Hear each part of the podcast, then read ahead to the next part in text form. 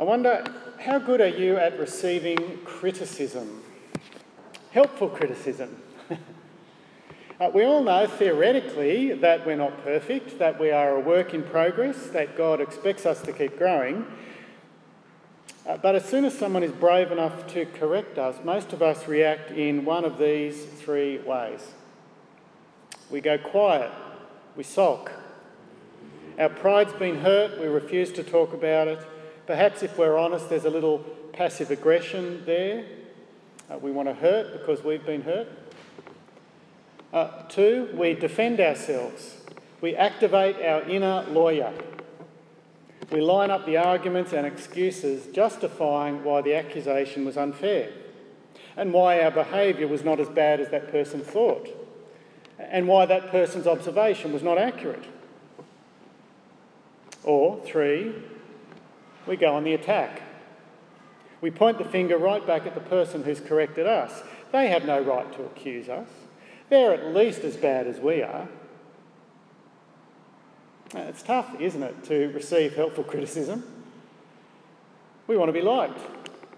We want to be thought of as competent. Our pride's been wounded. Our feelings have been hurt. We feel discouraged. Wouldn't it be great instead if we had a positive attitude towards criticism? If we had the attitude of, say, Proverbs 27 5 and 6, that says, Better is open rebuke than hidden love. Wounds from a friend can be trusted, but an enemy multiplies kisses. Uh, or Psalm 141 uh, verse 5 that says, Let a righteous man strike me, it is a kindness. Let him rebuke me, it is oil on my head. My head will not refuse it. Now, that's the attitude we should have to correction, isn't it? To receive it humbly with gratitude because God wants us to be growing, uh, He wants us to be shaped by one another. And not just in the receiving of helpful criticism, in the giving of it. God wants us to be showing that same sort of tough love to one another, the love of a trusted friend, the love that's willing to risk a friendship. Uh, Galatians 6, verse 1 God commands us. Brothers, if someone is caught in a sin, you who are spiritual should restore him gently. But watch yourself, or you also may be tempted. I think not by the same sin, I think it's tempted by pride. Carry each other's burdens, and in this way you will fulfill the law of Christ, which is to love one another. Carrying the burden by sharing a, criticism is showing love. Uh, in Luke 17, Jesus says, So watch yourselves. If your brother sins, rebuke him, and if he repents, forgive him. If he sins against you seven times in a day and seven times comes back to you and says, I repent, forgive him. God's will for you is correction, repentance, forgiveness, reconciliation, and growth in godliness. God wants to see these things in our relationships with one another but we're not very good at it. How can we be better at giving and receiving helpful criticism? Well, Paul and the Corinthians give us a good example to follow here in 2 Corinthians 7. Paul, on the one hand, shows the tough love that risks the relationship. And on the other hand, the Corinthians show the humility and the sorrow that produce salvation and a growth in godliness. Now, the issue is the tough letter that Paul wrote previously. We don't have a copy of it. Uh, back in chapter 2, he talked about it and he described how he wrote it to correct the way the church had failed to discipline one of its sinning members, which is sort of ironic. uh, and he'd written the letter with tears in his eyes because he didn't want to hurt them. And he knew the letter would hurt them. He wanted to help them. Uh, he knew there was a good chance they wouldn't take it well, uh, and he was scared that he would lose his relationship with them. Uh, chapter 2, verse 4, he says, For I wrote you out of great distress and anguish of heart and with many tears, not to grieve you, but to let you know the depth of my love for you. It's like every parent who has to show tough love to a child, every parent who insists that their child does swimming lessons or takes them for their vaccinations. It's for their good, even though it hurts.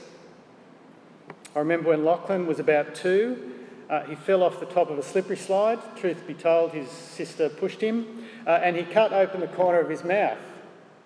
Uh, it needed to be stitched. Uh, we took him to the doctor. Now, it's pretty difficult for a two year old to understand that they've hurt themselves. But try explaining that he also needs a pain killing injection into his mouth. And then he needs to have his face stitched up while he sees the needle coming closer. Now, he was hysterical. We had to wrap him in a blanket to keep him still, and it took Karen and myself, two grown adults, to hold him down while the doctor stitched. But it needed to be done for Lachlan's good. A needle and stitches that hurt for a few minutes to avoid an injury that may take much longer to heal properly. It was short term pain for long term gain. Now, that's Paul writing this letter. This is tough love. This is short term pain for long term gain. And so now in chapter 7, he brings up the letter again in the context of showing how much he loves them, how much they are in his heart, and he wants what's best for them. Chapter 6, the false teachers want to cut off all contact from Paul. They think the tough letter is evidence he doesn't love them. But in verse 2, Paul pleads with them make room for us in your hearts. Make room for us in your hearts. We've wronged no one. We've corrupted no one. We've exploited no one. Whatever the opponents are saying about us, we love you so much, verse 3, we would die for you. To prove his love, he describes how he felt about the letter he sent. Uh, he'd sent it from somewhere in Asia, uh, and then he'd send Titus uh, to find out how the Corinthians had responded to the letter, whether it had produced repentance. Uh, he'd waited for Titus in Troas, but Titus didn't arrive. Uh, you can see Troas there, circled in yellow. Uh, Corinthians is sort of over here on the right hand side, Corinth. Uh, he'd waited for Titus in Troas, but Titus didn't meet him in Troas. And so Paul was anxious to hear the news. And so he decided to cross the Aegean Sea uh, and look for him in Macedonia, which is at the top on the right. Uh, we read about that, chapter 2, verse 13. Uh, and so now in verse 5 of chapter 7, he resumes this story about him travelling from place to place. Uh, when we came into Macedonia, this body of ours had no rest, for we were harassed at every turn, conflicts on the outside, fears within.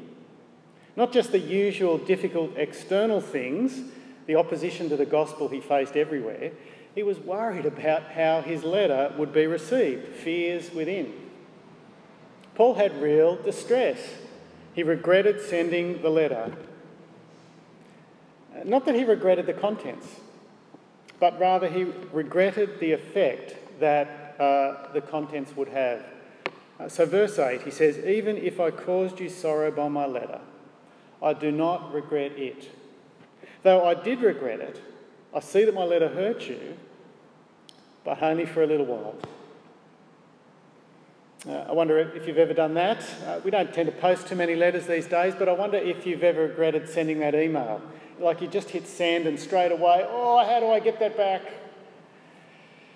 Uh, I heard about a lady organising Christmas gifts for her nieces and nephews. It had been a busy year. Instead of buying presents, she'd organised cheques for all of the nieces and nephews and cards with the inscription, Too busy to buy presents this year, buy something yourself with the cheque. She posted off the cards. She thought nothing about it until she failed to receive any of the usual thank you letters. And her family gave her a cold reception when they got together. It wasn't until a few months later that she worked out what had happened. She found the cheques in the top drawer unposted. Uh, she'd sent the cards, which had the message too busy to buy presents for you this year, buy something yourself. Has a very different meaning when there's no cheque accompanying it, doesn't it? I bet she wished she could bring those letters back. Now, that's the sort of impact Paul dreads with his letter a letter that could ruin the relationship. But it's only a measure of his love. He loves so much. He's willing to risk that relationship to restore them. Now, that's love, isn't it? Is that something you're prepared to do? To risk your friendship with someone because you care enough to correct?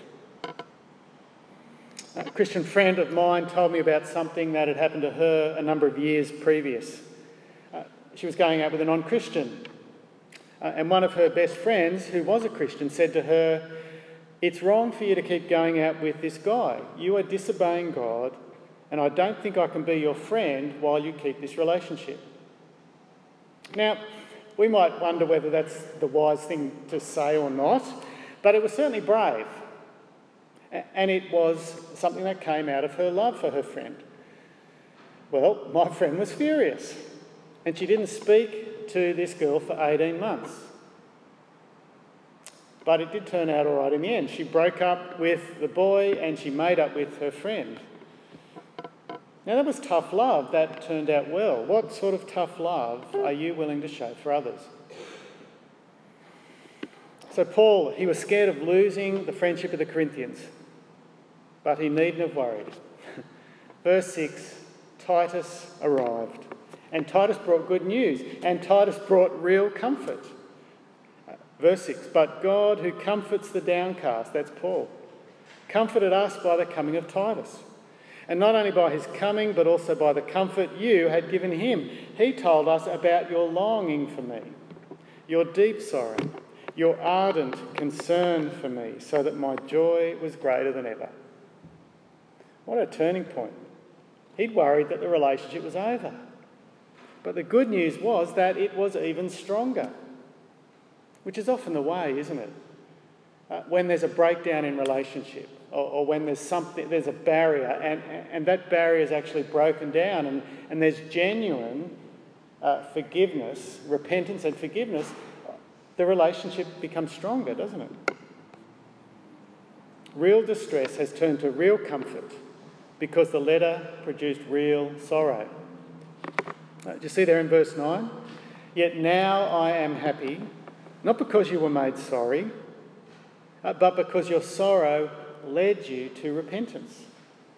For you became sorrowful as God intended, and so were not harmed in any way by us.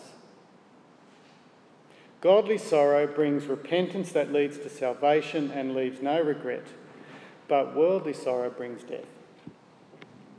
You see, there's nothing wrong with sorrow. We almost think in the West these days that to be sad you know, there's something terrible in the world. We almost think it's a, a basic human right to be happy all the time. We shouldn't be afraid of sorrow as long as it's godly sorrow. Now, the phrase in Greek is it, it's sorrow according to God, sorrow belonging to God or, or corresponding to God. Now that's interesting, isn't it? You were sorrowful according to God as God intended. Now, some people will tell you that God's will for your life as a Christian is that you be happy, healthy, and wealthy. But this verse is saying that God's will for you is that you grieve. But it's got to be grief that leads you to repentance. It's got to be sorrow at your own sin that in humility drives you to God for forgiveness and restoration and life and growth. Now, that is God's will for you, that sort of sorrow. Jesus said these words at the start of the Sermon on the Mount, and they, have been interpreted in all sorts of ways, but I think they fit really well to this context of sorrow that leads you to repentance and a growth in godliness. Blessed are the poor in spirit, for theirs is the kingdom of heaven. Blessed are those who mourn, for they will be comforted. Blessed are the meek, for they will inherit the earth. Blessed are those who hunger and thirst for righteousness, for they will be filled. Jesus is saying that sorrow that leads you to repentance is blessing because it leads to righteousness. That's God's will for you. And so Paul doesn't regret that his letter produced that sort of sorrow. But there is another sort of sorrow that he mentions. Do you see it there in verse 10? Worldly sorrow. Worldly sorrow brings death. I think the difference is that worldly sorrow begins with pride rather than humility. Worldly sorrow wallows in self pity. Poor old me. Uh, but I've got excuses for it. Worldly sorrow never moves beyond self pity. There's no genuine repentance, and so it ends in death rather than life. Worldly sorrow is the alcoholic whose marriage has broken up. The kids won't talk to him, his wife lives in another city. He's in despair, but he refuses to expect any responsibility. He refuses to change his behaviour, to repent, and it leads to death. Worldly sorrow versus godly sorrow, I think we've got case studies in Judas Iscariot and Peter the Apostle uh, around Jesus' death.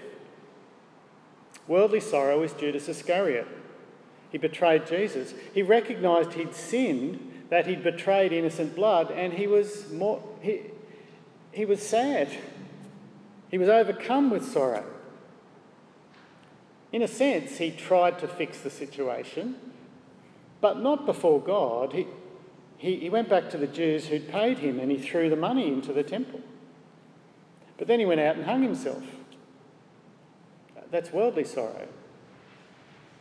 Now, even as Christians, we often fall into worldly sorrow, let me suggest. A courageous brother or sister points out an area of sin in our life.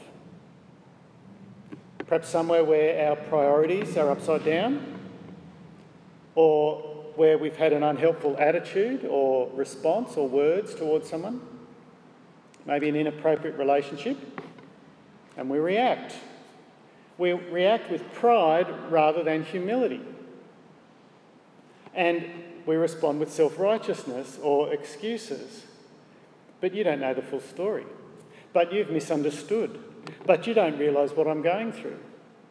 How dare you tell me what to do? I suppose you're perfect, are you? Now, responses like that uh, come from pride, and that's worldly sorrow, and it leads to death. If we continue down that path, uh, it leads to death. Everyone who is uh, who refuses to recognise their sin like that is headed down that path. Now that's worldly sorrow. Instead, we need to respond the way the Corinthians did. Uh, do you look at the result of their godly sorrow, verse 11?